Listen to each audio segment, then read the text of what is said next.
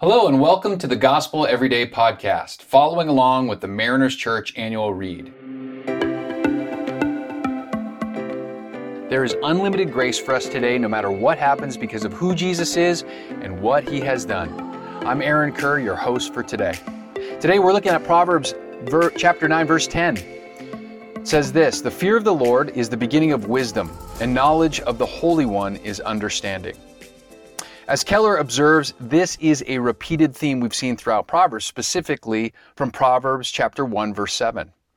And if we want to live wisely with our lives, we need to look to the God who created and defined our reality. See, without him, it's up to everyone's own interpretation.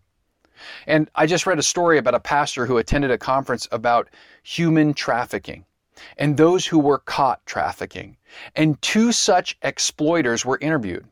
And one fooled himself into thinking that what he was doing was actually benefiting both parties. So why should it be wrong? As if it was love. Another admitted the actions were wrong and was convicted by their behavior. But both voices were internalized. Both views were based on their interpretation of what defined right and wrong. And everything depends on who we look to as our authority and our source of life, the meaning of things based on whose wisdom. Now, did both exploiters express repentance? Who decides? Biblically, to repent is to turn away from something to something else. It's a turning away from one's way of thinking, behaving in light of the truth that God offers. Biblical repentance is not feeling bad or sorry we got caught. It's turning away from a life separated from the knowledge of God and His will for human life. See, instead of what do we think, we should start off with what does God think about this? And that's why I love Keller's example of what's a cat? I mean, I don't know about you, but I've never really thought about asking that question, but it depends. Depends upon our perspective of the world. Are we in a godless universe? So every being is just a random collection of cells with no inherent value over the other? Is God an impersonal spirit? So everything in the world is an illusion? Or are we created by a personal God made in his image? with a purpose to reflect His goodness and His glory and have a vibrant relationship with Him, one another, and creation, and, and, be good stewards over what God has made. Notice the proverb says it's the beginning of wisdom. The fear of the Lord, that awe, that reverence, that respect and worship, it is the prerequisite to a life of gaining insight into the meaning of life, how we should approach our daily decisions and interact with the people around us. So the wisdom writer says understanding comes from knowledge of the Holy One. Now, God is holy. We, we may be made in his image according to Genesis chapter 1, but he is different than us. Nothing invokes a greater fear of the Lord, a sense of awe, a sense of reverence, a sense of worship, than knowing and dwelling upon God's holiness. It reminds me early on in the biblical narrative, the story of Moses and the Israelites, whom God has delivered out of slavery. And uh, as it talks about in the book of Exodus, that they're, they're leaving Egypt and, and then they're, they're, they're going along and they're supposed to be heading towards the promised land. And God calls Moses up to mountain and starts to give him what will be the covenant law that they're to obey, to be blessed as his covenant people. Uh, but in the midst of all this, what do they do? They, they're wondering what happened to Moses. It's been so long. It's been like, you know, it's been like 40 days or something. We think he's dead. Let's go ahead and build a golden calf and worship that as God. And so they do. They sin. And God wants to destroy them in light of that. And Moses intercedes on their behalf. And God relents. And then what does he do? He gives them his law again. And as the people are to gather at the base of Mount Sinai, as Moses has received these instructions, God is going to come down and basically in his glorious presence kind of confirm all of this commitment that he's making to them, but then the obligations that they're going to have in response to that, the responsibilities to live differently in light of the holiness of God. And in the midst of this, the, the, the description in Exodus is hilarious because God's presence is coming down the mountain and they're not even supposed to touch the mountain or they will die because of God's holiness.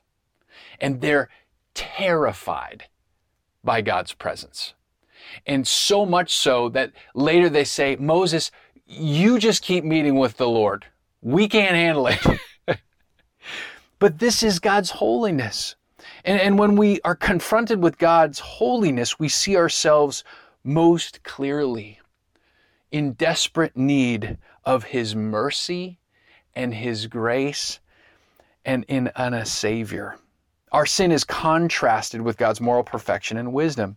And thankfully, we don't have to live in terror because of Jesus. And as Keller cites in Hebrews 10, verse 19 through 22, Jesus' blood atones for our sin and makes it safe to enjoy the holy presence of God. See, the fact that God loves us is a miracle, no doubt. And the fact that He is so holy can enhance our clarity of seeing the world as it truly is from God's perspective. So, one of the ways I see this playing out in my life is this.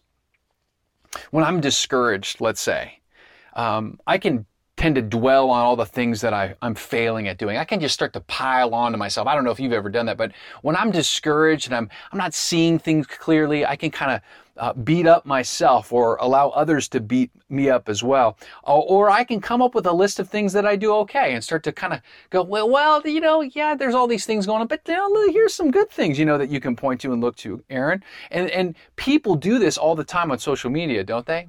And it's almost like they're, they're expressing this out in the world and, and looking for validation. Now, this sounds like a good idea, but without God in view, here's what I've noticed.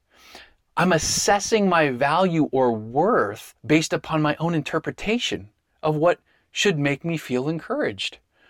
And so I start to look at these different attributes or things or accomplishments or achievements I've done, and what am I doing?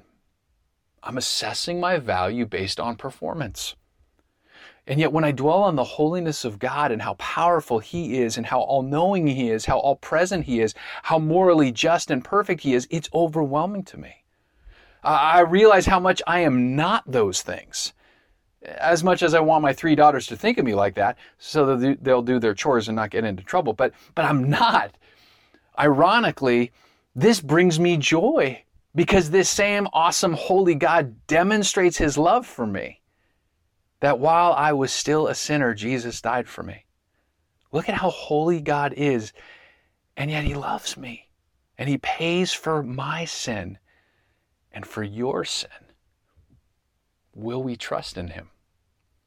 See, when I'm discouraged, I can come up with a list like I did in my head. I can be comforted and consoled by the people around me who love me and know me. And boy, that's really powerful. But when I go to the one who knows me best in spite of my imperfections and my brokenness, and yet he still reminds me he wants me to live the best life possible. And he's made it possible through Jesus.